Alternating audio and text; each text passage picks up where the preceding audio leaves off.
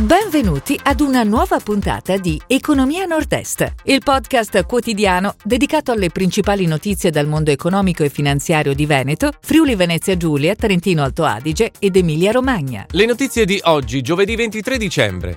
PNRR, al Veneto 108 milioni per il sociale. Emilia Romagna, l'anno del rimbalzo. Banca Carige, Biper disponibile ad approfondire. Trova casa in Trentino il robot umanoide Robbie. Confindustria dona furgone agli alpini. Serena Wines 1881 fatturato a 84 milioni. Gruppo Zapi alla giapponese Vape. PNRR, al Veneto 108 milioni per il sociale. Per la regione sono stati messi a disposizione 108 milioni di euro per 154 progetti nell'area del sociale. La regione ha la volontà di accompagnare i territori non solo a livello di regia, ma anche di supporto concreto nella presentazione dei progetti. Emilia-Romagna, l'anno del rimbalzo. Secondo il rapporto di Union Camere nel 2021, è prevista una ripresa del prodotto interno lordo regionale in crescita del 6,5%, che proseguirà anche nel 2022 ad un ritmo più contenuto stimato sul più 3,8%.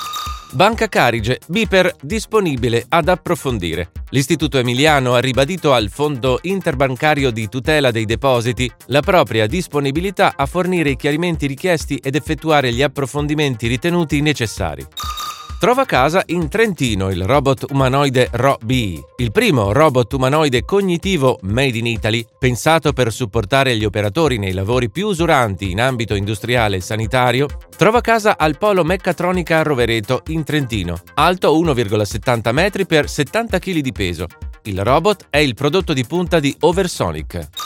Confindustria dona furgone agli alpini. L'associazione degli imprenditori ha donato all'Associazione Nazionale Alpini, sezione di Vicenza, un furgone, consegnato dal presidente Carlo Bonomi. Verrà utilizzato per la distribuzione di pasti e generi alimentari per i più fragili e per le persone affette da disabilità.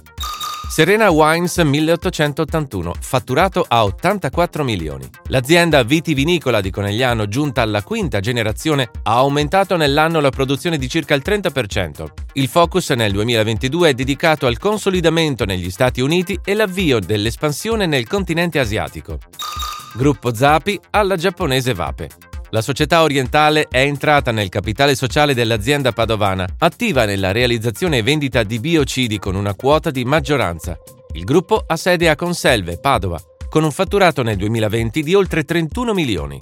Si chiude così la puntata odierna di Economia Nord-Est, il podcast quotidiano dedicato alle principali notizie dal mondo economico e finanziario di Veneto, Friuli Venezia Giulia, Trentino Alto Adige ed Emilia Romagna. Appuntamento a domani!